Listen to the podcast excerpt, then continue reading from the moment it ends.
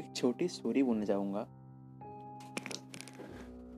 Don't relax कैसे? Just listen समझो आप एक पैसेंजर हो। समझो आप एक पैसेंजर हो। और कार के पीछे बैठे आप क्या बहुत कुछ कर सकते हो? फ़ोन चला सकते हो। बात कर सकते हो। गेम खेल सकते हो। और जो भी कार में कर सकते हो, वो कर सकते हो। मस्ती कर सकते हो। लेकिन एक ड्राइवर, वो कुछ नहीं कर सकता। उसको फोकस देना पड़ता है।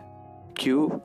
अगर ड्राइवर गलती से बात करने लगा या फिर अपना सर यहाँ से वहाँ घुमाया, एक ही चीज़ होती है एक्सीडेंट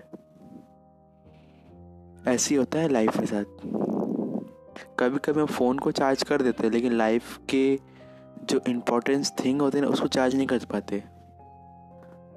इसलिए एक एक पैसेंजर आराम से बैठा है रिलैक्स रहता है। उससे क्या होता है रिलेशनशिप में इफ़ेक्ट पड़ता है, कोई टेंशन नहीं। क्योंकि हमने वो वर्क ही नहीं किया, कभी काम ही नहीं किया ना, इसलिए।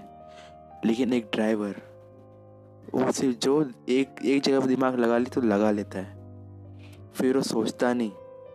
हाँ मेरे को अपना डेस्टिनी ये है, मेरे को अपनी डेस्टिनी पहुँचना है और कुछ नहीं। Be the driver not a passenger